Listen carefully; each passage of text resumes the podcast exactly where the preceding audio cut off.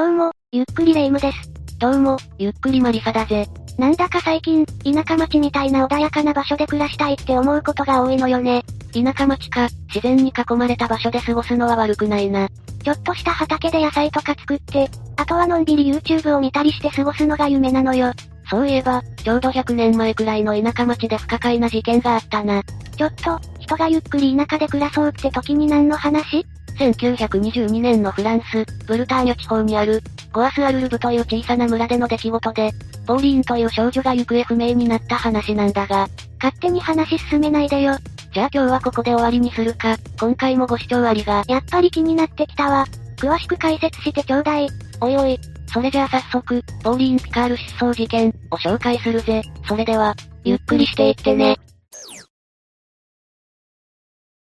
1922年4月26日の夕方、ポーリーン・ピカールは、姉と一緒に遊んでいたはずが、突然行方不明になってしまうんだぜ。本当に突然の出来事なのね。失踪したポーリーンの捜索は150人という大人数の体制で行われ、数日かけて村とその周辺をくまなく捜索されるんだが、ポーリーンの姿どころかその痕跡すら、見つけることができなかったんだ。痕跡すら？足跡くらいは見つかったんじゃないの？それが全く見つかっていないらしく、姉と遊んでいた時もどこに向かって行って、迷子になったのかもわかっていないんだ。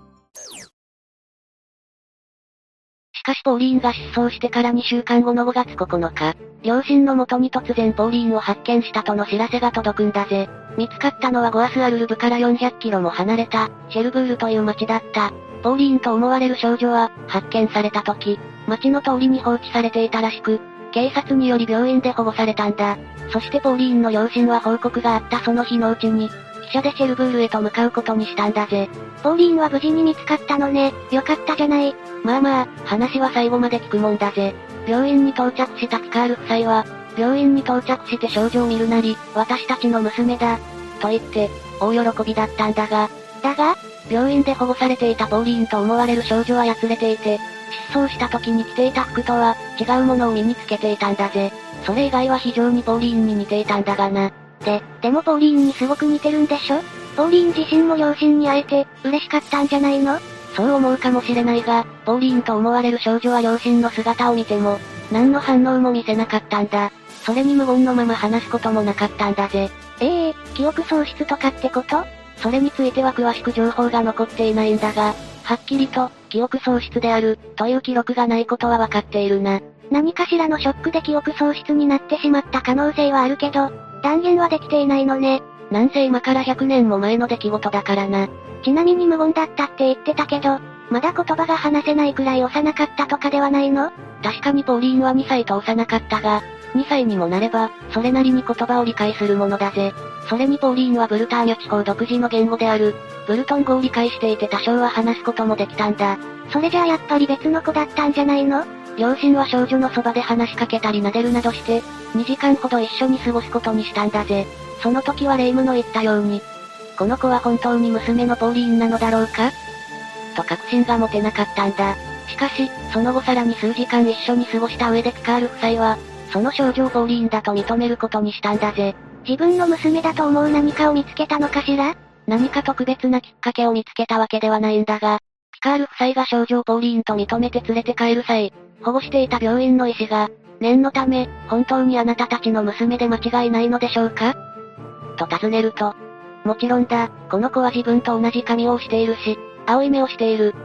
と答え、家に連れて帰ったらしいんだぜ。顔が似ていて同じ髪の毛、同じ目の色をしてれば、自分の娘と思ってしまうものよね。2週間も一人だったわけだし、ショックで一時的な記憶喪失を起こしているとしても、不思議じゃないからな。同行していた警察官も、その子がポーリーン・ピカールと納得していたらしいが、やっぱりどうやって2歳のポーリーンが、400キロも離れたシェルブールにたどり着いたかは、誰もわからずじまいだったんだぜ。大人が勝手に400キロも離れた場所に連れて行くなんて考えにくいし、人で歩いたなんてのもおかしいものね。とはいえ、失踪したポーリーンが無事に村に帰ってきたことで、村にとって大きなニュースになったんだ。村人たちはポーリーンを一目見ようと集まり、本当にポーリーンが帰ってきた、ととても驚いていたそうだぜ。ピカール夫妻だけでなく、村人たちも発見された少女をポーリーンだと認めたのね。そうなんだ。村人たちがポーリーンだというのを見て、疑心暗鬼になっていたピカール夫妻も、やはりこの子は自分の娘、ポーリーンで間違いないんだと確信したんだぜ。村に帰ってきたポーリーンはその後どうなったのかしら？いつも通りの生活に戻れたの？数日してポーリーンはいろんなことを思い出し、ブルトン語らしい言葉を発するようになったんだ。無関心だった様子も変わり、いろんなことに興味を示したみたいだな。無事に記憶を戻したのね。これでピカール家も安心して、ポーリーンと暮らしていけるわね。これで一件落着。となれば確かに良かったんだが、ピカール家にやってきたある男性がきっかけで、不安がまた生まれたんだぜ。え、どういうこと？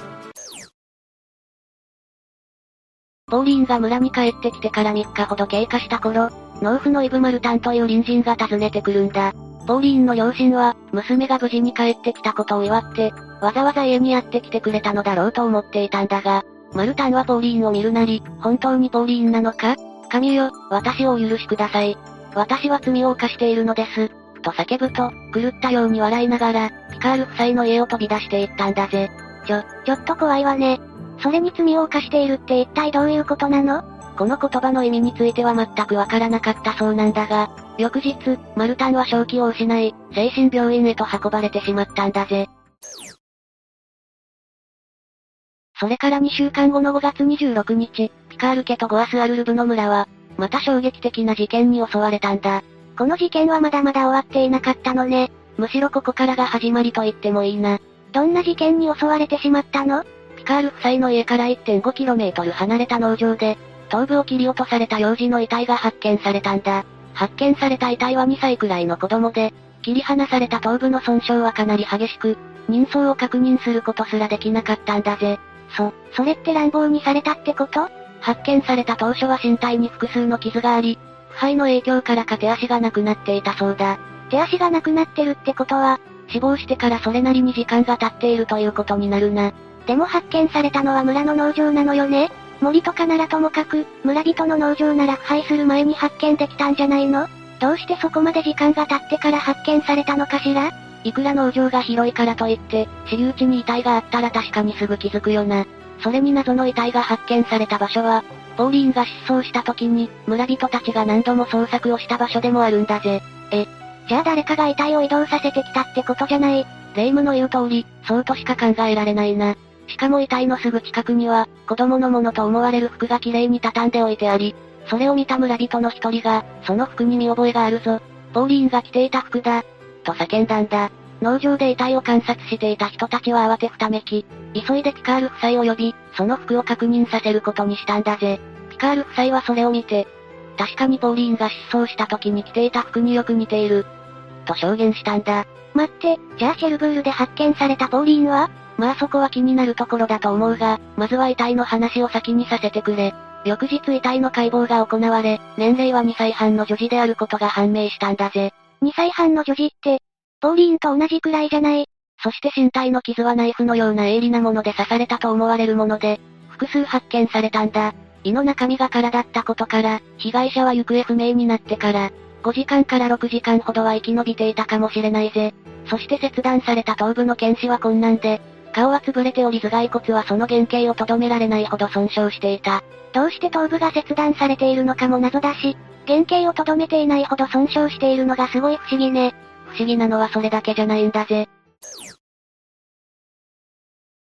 この頭部について、ある驚くべき事実が判明するんだ。それは切断された頭部の頭蓋骨が子供のものにしては、あまりにも大きすぎるサイズだったということなんだぜ。なんか聞いたことあるわ。遺体が長時間放置されると大きく膨らんだりするんじゃなかったっけ？それは腐敗ガスなんかで膨らんだ場合だな。それに膨らんでいるのは肉体であって、頭蓋骨などの骨ではないんだぜ。そうなのね。でも頭部だけが大きいなんてことあるの？検視の結果としては、明らかに成人した人間の頭蓋骨で、しかも男性のものであると判断されているんだ。大人の頭蓋骨？しかも男性の？何が何だかわからなくなってきたわ。検視官はこの頭蓋骨の成人男性を、殺人犯の第二の被害者である可能性があるとして、結論付けているんだぜ。どうして殺人犯は女児の遺体と成人男性の頭部を一緒に遺棄したのかしら？何か意味があるのかと思ってしまうけど、それについては全くわかっていないんだ。でも村での失踪事件に続いて、農場で不思議な遺体が見つかったとなれば、何か意味があるのかと思ってしまうけど、その通りで、実際に村人の一人が犯人として疑われているぜ。村では誰が子供を殺害し、農場に置き捨てたのかという話で持ちきりになったんだ。そして、村人たちが真っ先に疑ったのは、過去に犯罪歴のあった傘の販売員、クリストフ・ケラモン。ケラモンは当時ピカール家の農夫としても働いていて、ポーリーンをよく撫でたり抱きしめたりしていたそうなんだ。ピカール家には8人の子供がいたんだが、なぜかケラモンはポーリーンだけを特別に可愛がっていたんだぜ。ケラモンはそういった性癖の持ち主だったのかしら？もしかしたらそうかもしれないが、断言するための情報は全くないのが現実だな。失踪当日の午後1時頃、ケラモンはポーリーンと二人きりになり、一緒に行こうと言っていたのを家族が聞いていたらしく、ポーリーンの失踪前の行動も相まって、より一層ケラモンが殺人犯なのではないかと疑われるようになったんだ。それだけの情報があれば、ケラモンは逮捕されたんじゃないの？さすがに村人たちに疑われたら白状するだろうし。しかしケラモンは、すぐに容疑者リストから外されてしまうんだぜ。え、どうして？ケラモンが犯人として疑われすぐに警察の調査が開始され、ケラモン自身の取り調べ以外にも、村人たちへの聞き込み調査があったんだが、ケラモンはポーリーンが失踪した時刻は、村から6キロ以上も離れた別の場所にいたことが判明したため、容疑者ではないと判断されたらしいんだぜ。ケラモンにはしっかりとしたアリバイがあったのね。ちなみに村の農場で見つかった遺体については、ピカール夫妻はポーリーンの遺体だと認めるんだぜ。そこでさっきレイムが言っていたことに繋がるな。シェルブールで発見された少女のことね。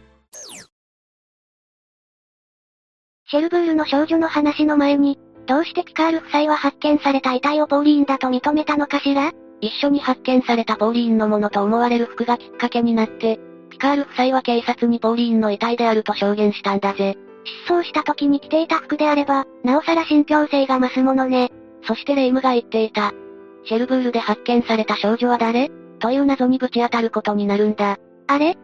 でもその少女はブルトン語を思い出していなかったっけ？ピカール夫妻は遺体が発見された後、こう発言していたそうだぜ。この子がブルトン語を話したと都合よく解釈しただけであって、彼女はただ声を出していただけだった。しかも家族に対しては、見知らぬ人に対する目線や反応を取り続けているとな。シェルブールで発見された少女が自分たちの娘、ポーリーンであってほしいという願いが強かったせいか、ポーリーン本人であると錯覚してしまったのかもしれないな。愛する娘が行方不明になって、それが遠い町で発見されれば無理にでも娘であると、自分に言い聞かせてしまうかもしれないわよね。それで、シェルブールで発見された少女はどうなってしまったの？ポーリーンの失踪から1ヶ月半ほどした6月10日、ピカール家に引き取られた少女は、シェルブールに連れ戻されることになるんだ。彼女はマリー・ルイーズ・ポーリーンという名前を与えられ、シェルブールのフランシスコ会のシスターへと預けられるんだが、4歳になった頃、1924年に流行り病だったはしかで亡くなったと伝えられているぜ。そういえば100年も昔の話なのよね。病気で子供が亡くなることがよくあった時代よね。そうだな、今みたいに医療が発達していなかったから、生存率はかなり低かったと思うぜ。そしてシェルブールで発見された少女の身元は、最後まで判明することはなかったんだ。どこから来た少女だったのか謎に包まれたままなのね。一説としては、少女が発見されたシェルブールは、港町でアメリカへ移民団が多数いたんだ。この移民団が少女を置き去りにしたというのが、シェルブールで発見された少女の最も有力な説とされているんだぜ。謎が謎を呼んでいるような感覚ね。ポーリーンだと思われる遺体に刺し傷が複数確認されたのよね。ポーリーンの身に何が起きたのか気になるわ。遺体が発見されてから3日後、検視官はポーリーンの身に何が起きたのか、はっきりとしたことは何もわからないと発言しているんだ。ポーリーンの死因にしても、それが暴行によるものが原因なのか、空腹による餓死なのか、検視官には一切判断できなかったんだ。最終的にポーリーンは、姉と遊んでいる時に感触を起こして、家を飛び出してしまい、迷子になった後に投資した後、狐や狼などの動物が遺体を荒らしたというのが、地元当局の出した答えとなってしまったんだぜ。待って、それじゃあ殺人事件としての捜査は打ち切られてしまったの？そう考えるのが妥当だな。でも、狼のような肉食動物は、通常胴体を捕食するものなんだ。内臓やその付近の方が栄養があるし、食べる部分の少ない頭部だけを捕食するとは考えにくい。それに地元当局の出した答えでは、遺体と一緒に遺棄された成人男性の頭蓋骨についての説明ができていないんだぜ。確かに、成人男性の頭部も一緒に動物が運んできたなんて考えにくいわ。これらの謎は解明されないまま、ポーリーンは村の墓地へと埋葬されることとなるんだ。頭部が女児にしては大きすぎるって話していたけど、本当に成人男性のものだったの？当時の検視の技術が現代よりも、低すぎて勘違いした可能性はないのかしら？そうだな、この未解決事件が語り継がれる際、必ず成人男性の頭蓋骨の話が挙げられるんだ。そりゃあだって、女児の遺体と一緒に発見されているし、誰の頭蓋骨かもわからないんだからそうよね。確かにそういう受け取り方もあるんだが、成人男性の頭蓋骨の話が挙げられる真意は他にある。実は遺体と一緒に発見された頭蓋骨が、どのような状態で見つかったのか詳しくわかっていないんだ。すごく曖昧な情報しか残っていないってこと？そうなんだ。残っている情報としては、当時事件を取材していたニューヨークタイムズの新聞記事で、子供の頭蓋骨ではなく、成人男性の頭蓋骨で、この男性は殺人の第二の被害者、と報じていて、一方フランスの新聞記事では、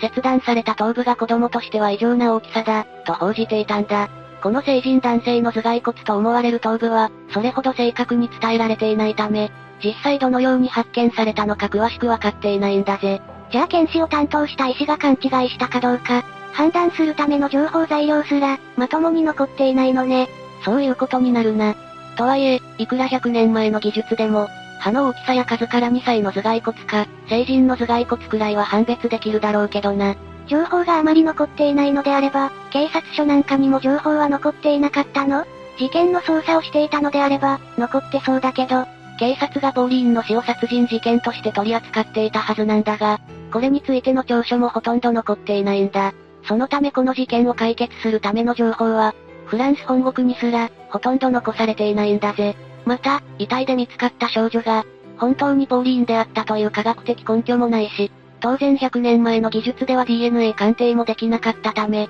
検視だけで判断するしかなかったんだぜ。仮に発見された遺体がポーリーンだったとして、死因が殺人だった場合、犯人や犯行理由として考えられたものはなかったのかしら？全くないわけではないんだが、これについてはネット上などで開示されている情報をもとに考察するしかないんだ。そして最も犯人として疑い深いと言えるのは、隣人だった農夫のイブ・マルタンだな。そういえばマルタンは、シェルブールで発見された少女を見て、不気味な発言をしていたわよね。そう、もし仮にマルタンが殺人犯として考えると、自分が殺害したはずのポーリーンが、シェルブールで見つかり村に戻ってくる。それに驚いたマルタンは現実を受け止めきれずに、本当にポーリーンなのか？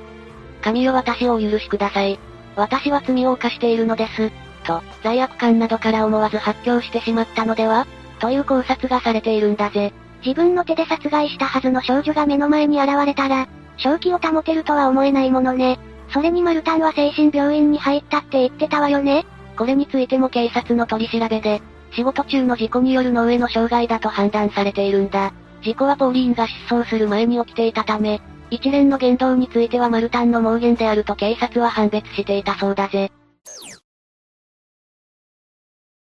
最も有力な説でさえ、犯人ではないと思われる可能性がたくさんあるのね。他に犯人と思われる人はいなかったのかしら？もちろんいるぜ、それはピカール夫妻だ。え、だってポーリーンの両親よ。自分の娘を殺害するとは思えないかもしれないが、なんせ時代が時代だったために、家計で苦しんでいる親が食い口を減らすため、自分の子供に手をかけることもあったんだ。はじめに手をかけられるのは労働力にならない末っ子で、ポーリンは2歳という幼さから、ありえないとは言い切れないんだぜ。だとしたら、どうしてシェルブールの少女を引き取ったりしたのかしら？食い口を減らすためなら、ポーリンではないと言い切るんじゃないの？両親はポーリンを殺害してどこかに隠し、行方不明ということにした後、シェルブールでポーリンと思われる少女が発見されたと聞いて、怪しまれないために引き取ったという考察がされているんだ。とはいえ、家計に余裕がなく子供が8人もいたピカール夫妻は、ポーリーンの遺体を持ち出し、農場で見つかるように行き、さらにポーリーンと断定づけるために、失踪した日に着ていた服を近くに置いた。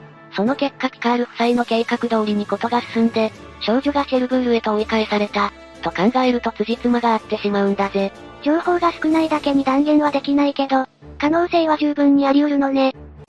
とはいえ、どちらの説も成人男性の頭蓋骨についての説明ができないため、あくまで一説として考察されているみたいだな。誰の頭蓋骨なのか、そもそも本当に成人男性なのかもわからないくらい情報が少ないからね。地元当局はこの事件を解決する気はないらしく、当時この事件を取り扱った新聞社も1922年8月以降、ポーリーンについての記事を載せていないんだ。そして永久に解明されることのない未解決事件となってしまったのね。他にも多くの考察がされているんだが、残っている説は村人以外の人物が犯人ではないか？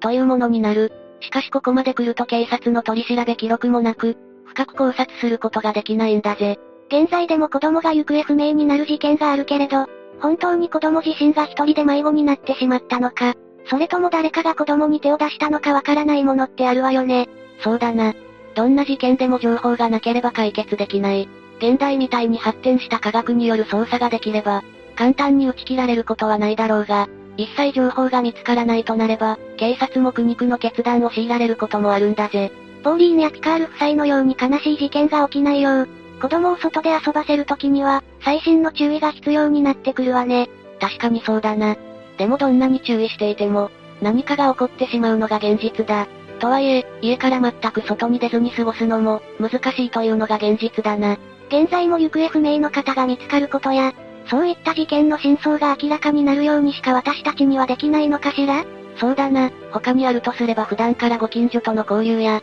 子供が不審な行動をしていないか、そして子供に危害が及ぶ可能性を、どれだけ多く察知できるかくらいになってしまうかもな。何はともあれ、大人たちが協力して、安全に子供が暮らせる社会を作ることはとても大切なことだと思うぜ。さて、というわけで今回は、ポーリーン・ピカール失踪事件について紹介したぜ。それでは、次回もゆっくりしていってね。